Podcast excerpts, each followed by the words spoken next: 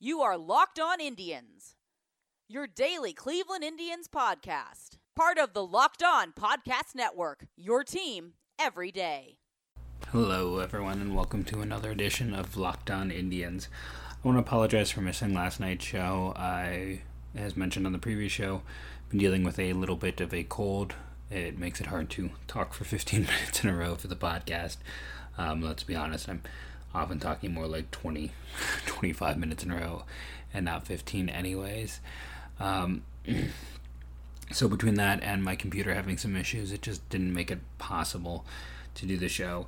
So today's show is going to be yesterday's show. We're going to talk about uh, another one of those matchups with the Indians and uh, another organization to see if there's trades to be had.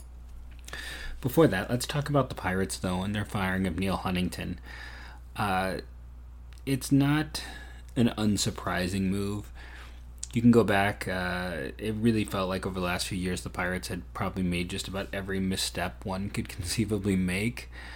Um, and then that's just the on the field. You could look at the off field of how that's gone. You know, uh, Jo-Hung Kang looked like he was going to be like one of the best steals in baseball in terms of value, and then all the negatives that came out with him. Uh, Felipe Rivero. Uh, it, it, was uh, such a great trade when they traded uh, Mark Melancon for him, and he was one of the top closers in baseball. And then one of the ickiest situations we've seen in recent memory with him. Um, all that stuff reflects on your organization. And then there's just the trades, you know, the high cost for Chris Archer the low cost they got for Gerrit Cole, uh, trading away Andrew McCutchen. I mean, in the end, that worked out pretty well.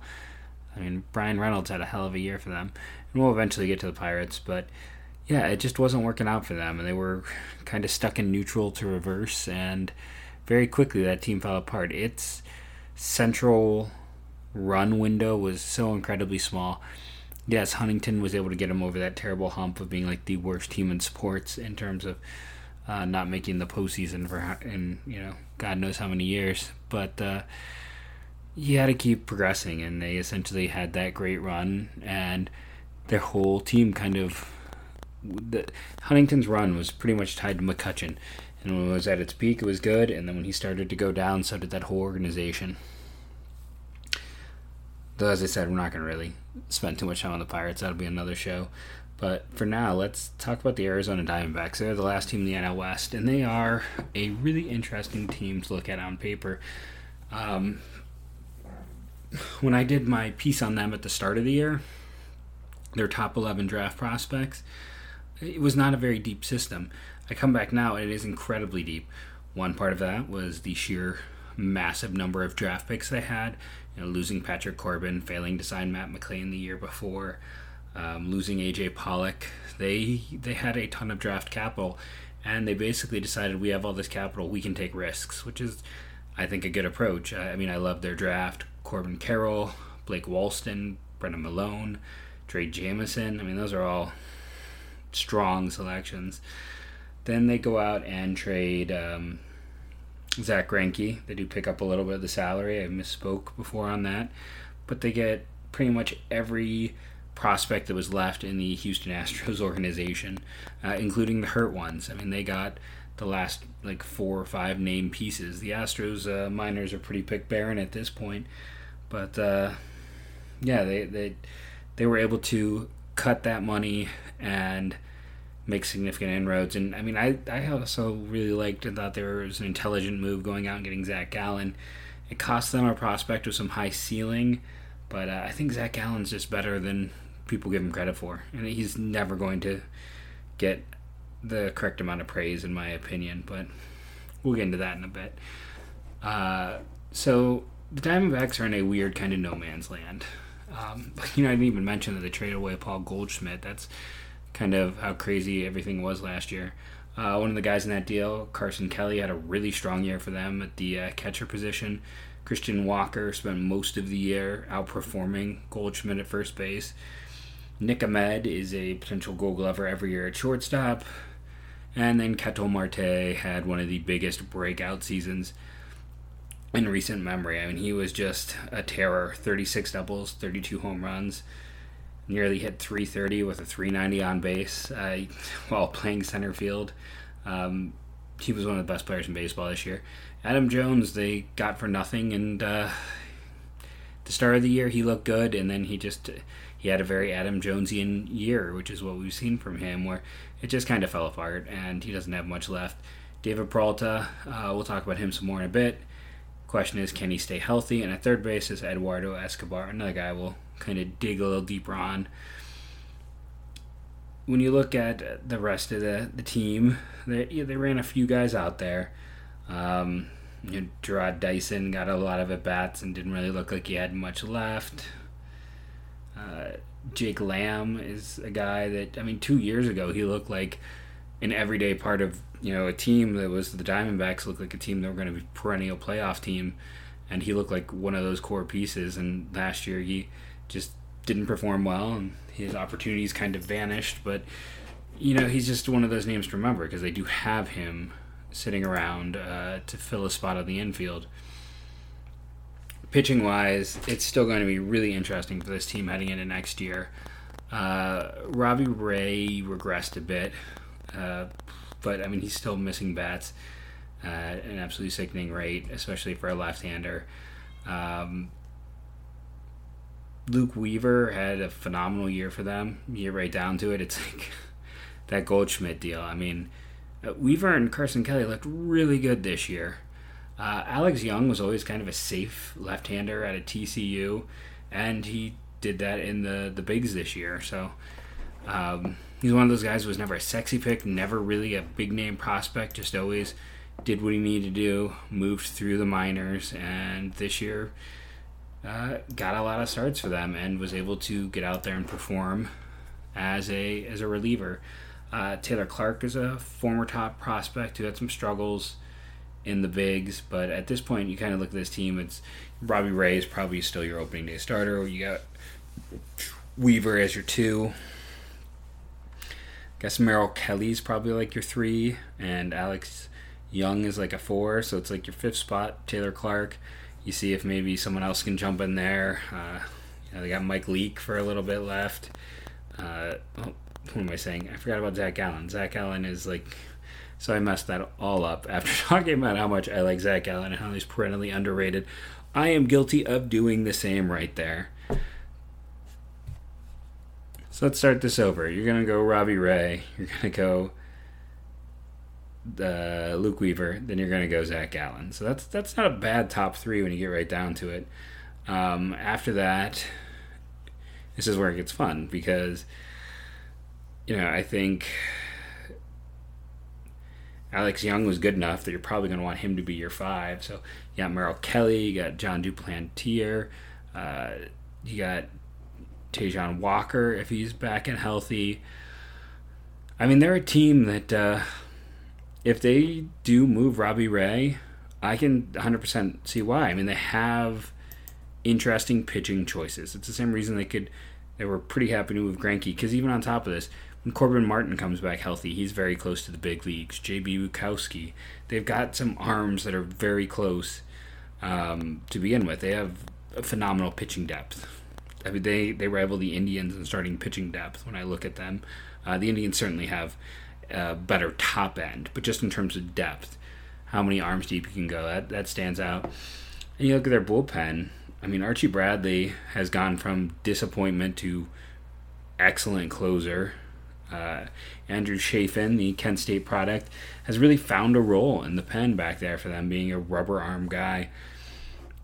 I talked about in the underrated or kind of under the radar free agent guys, uh, Yoshihiro Hirano, uh, old friend T.J. McFarland, who he has the had the oddest career to me of any guy the Indians have drafted.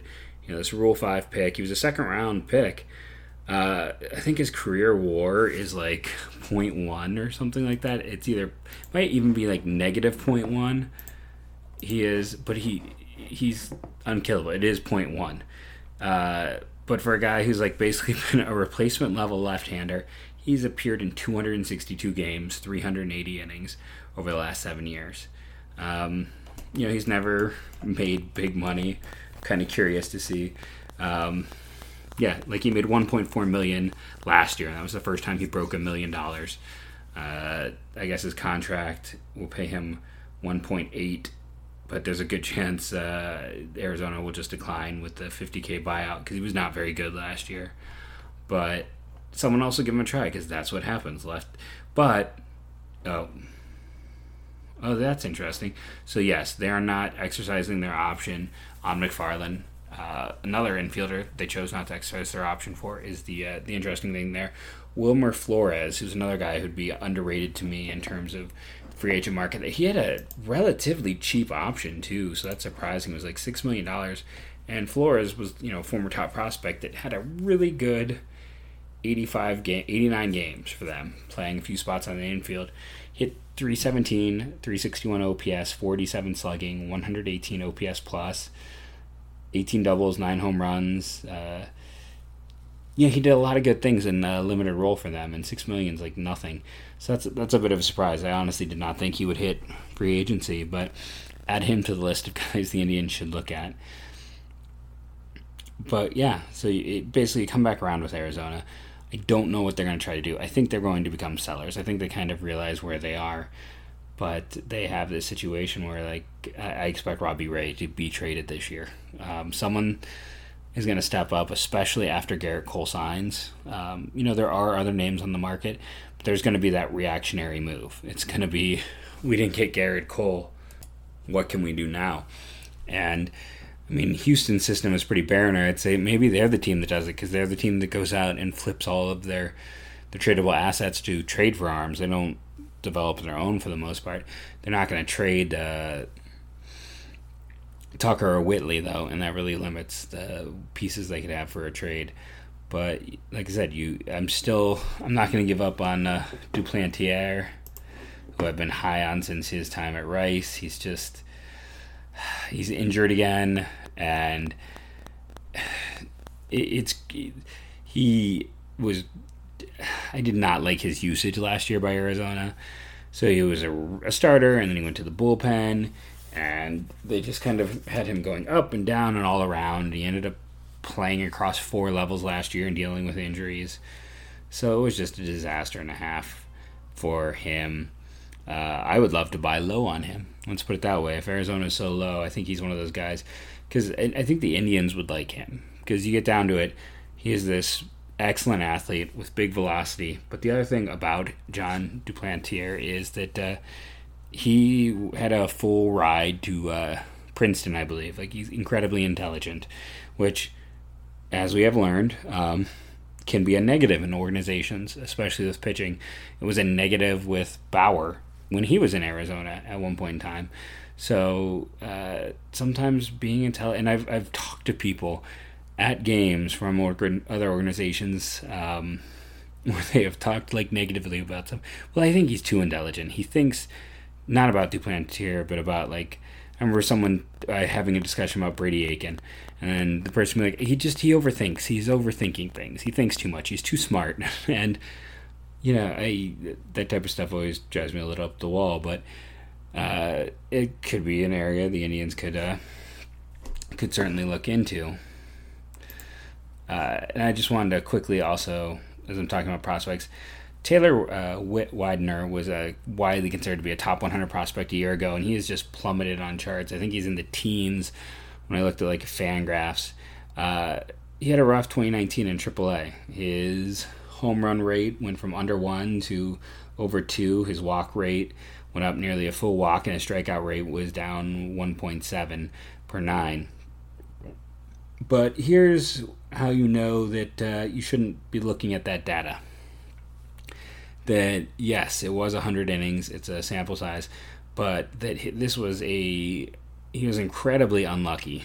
Uh, his BABIP was 381, which I've unheard of for a pitcher. Um, you know, he had been right around that like 275, 280 range his previous time in the minors, so he had a really unlucky year. And then his home run on fly ball rate jumped. He was like 8.2%, 3.7%, and then 10%. Uh, and that 10% was only 23 innings, so it's not much of a sample size. This year it was up to 18. So, yeah. it it certainly feels that uh, he did not respond well to pitching uh, in Arizona's AAA affiliate. It's uh, and like I said, the statistics show me a guy who was very much unlucky. So I, I think, and their AAA affiliate, if you don't know, is the Reno Aces. Balls travel in Vegas. They travel in the desert. That's a place that pitchers struggle at and hitters excel at. So I'm not gonna I'm not gonna throw away uh, Duplantier or, or Widener if I am uh, a fan of the Diamondbacks. I think that both of them are guys to strongly pay attention to heading into next year. Along with, I mean, just Matt Tabor was a third round pick in 2017. There was some arm injuries, I think, and that's why he didn't pitch much into it. Or there was there was concerns after the draft. Um, man, last year though, in A ball, strikeout rate of nine and a half with a walk rate of one and a half excuse me, for a, a cold weather guy who needed a little bit longer to develop. Uh, just keep your eye on him as a sleeper. I haven't even gotten into anything just because I, I, like this Arizona organization. I like the depth. I'm very intrigued by them, but I, I, have got to. Can't be doing this all day. Uh, I could, but I don't think that's what Indians fans want to hear me wax poetic, poetic about other teams. So let's talk about who should be the first trade target. And I think rather obviously it should be Eduardo Escobar, the third baseman. Escobar is owed 7.1 let's let's round up 7.2 million this year and 7.7 million next year. So for those who don't want to do the math at home, he's owed just under 15 million. Uh, that's phenomenal. And so what has he done? Um, you know, he kind of bounced around the minors, and the question was after he had that really good year with the Twins, you know, they ended up trading him halfway through the uh, 2018 season. The question was, was that just an, an aberration at his age 29 year that he had the 23 doubles and 48 or 23 home runs, 48 doubles combined? Well, this year for Arizona, he came out and had 35 home runs and 29 doubles.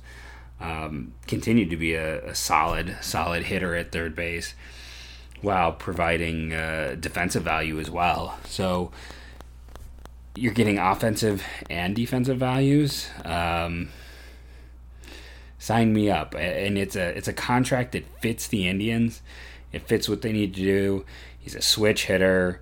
Um, you're just gonna put him at third and move J Ram to second base, and it, it makes your team so much better. Like he should be one of the Indians' number one trade targets this offseason. Like this is the guy you want to go get. He's going to provide pop. He's going to provide offense. He's going to provide defense. He's going to do it at a salary that the Indians can afford. Of course, the question becomes, what is the cost of a player like that? You know, how much does it cost to go out and get uh, Eduardo Escobar? I don't think that uh, they're going to be opposed to doing such a thing, just because, you know, if they traded Paul Goldschmidt, they'll they'll trade anyone. He was the face of that organization. So let's try to put together a deal. And I, I want to get another guy in this deal, and that's Andrew Chafin. It's not just because he's a Kent State product, but yes, that is it's certainly nice when you can bring a uh, you know a kid who went to Western Reserve High School and Kent State home. You know, it's yeah, let, let's bring the Ohio kid back.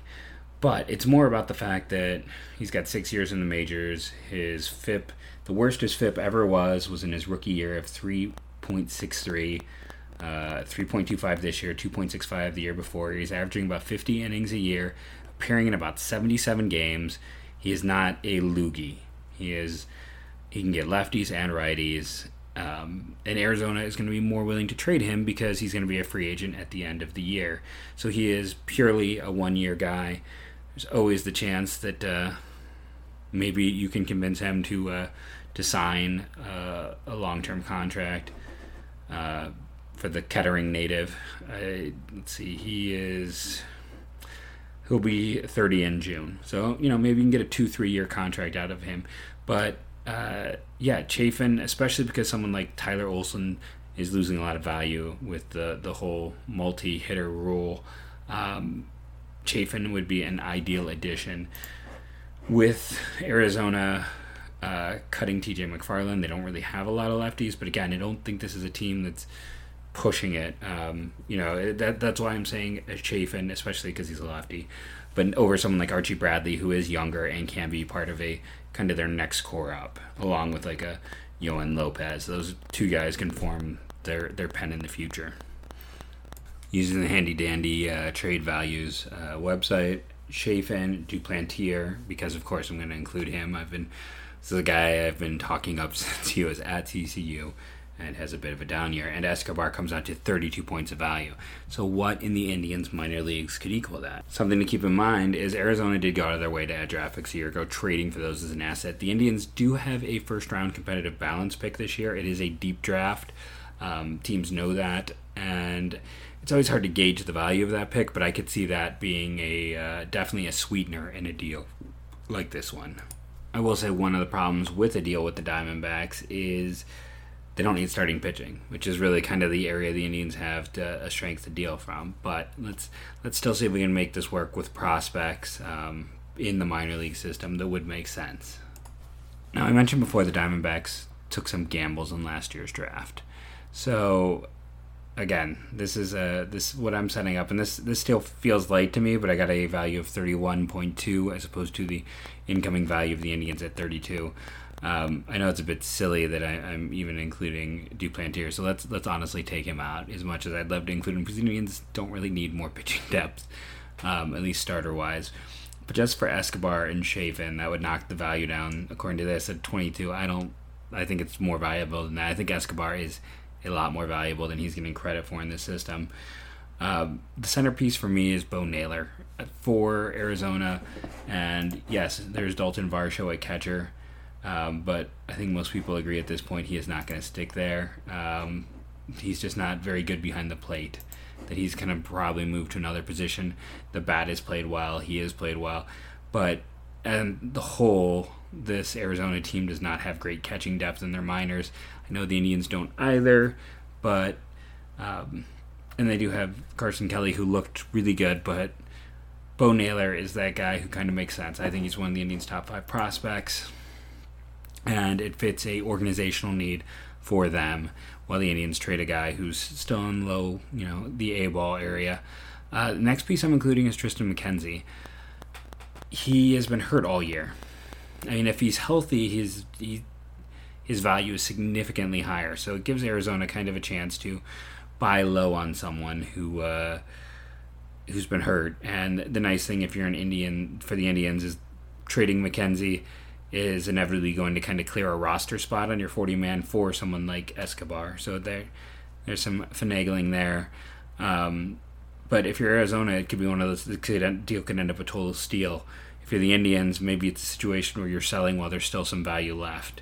And then the final piece I have going over is Sam Hentges.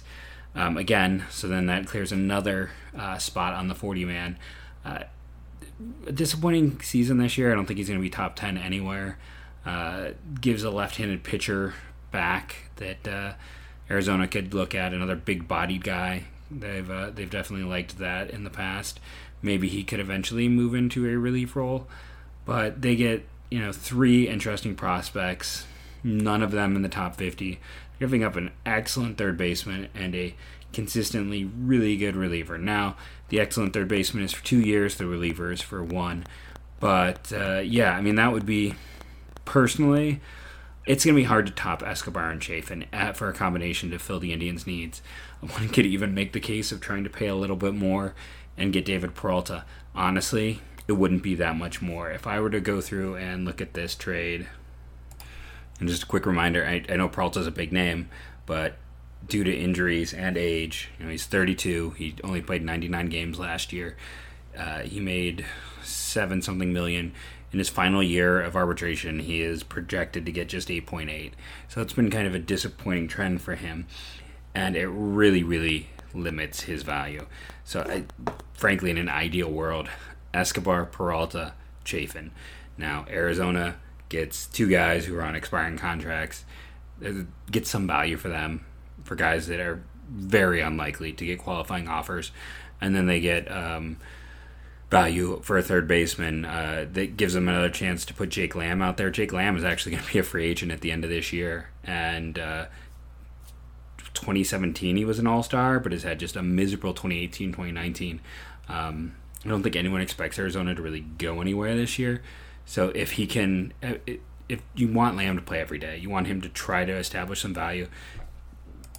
So if you are a middling team, you get something back for him at this point so you look at these three pieces, it's gosh, like I even forgot Steven Souza is in that outfield picture for them.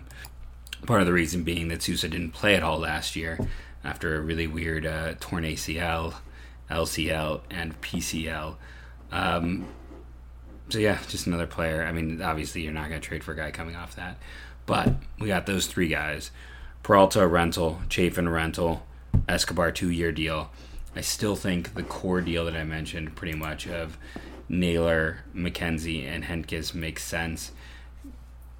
The other way, if they don't want to gamble so much, frankly, is probably something like Naylor, Hentges, and Brayan Rocchio, who I'm not as high on as others, but a lot of places have, is kind of a you know a top uh, top 100 prospect.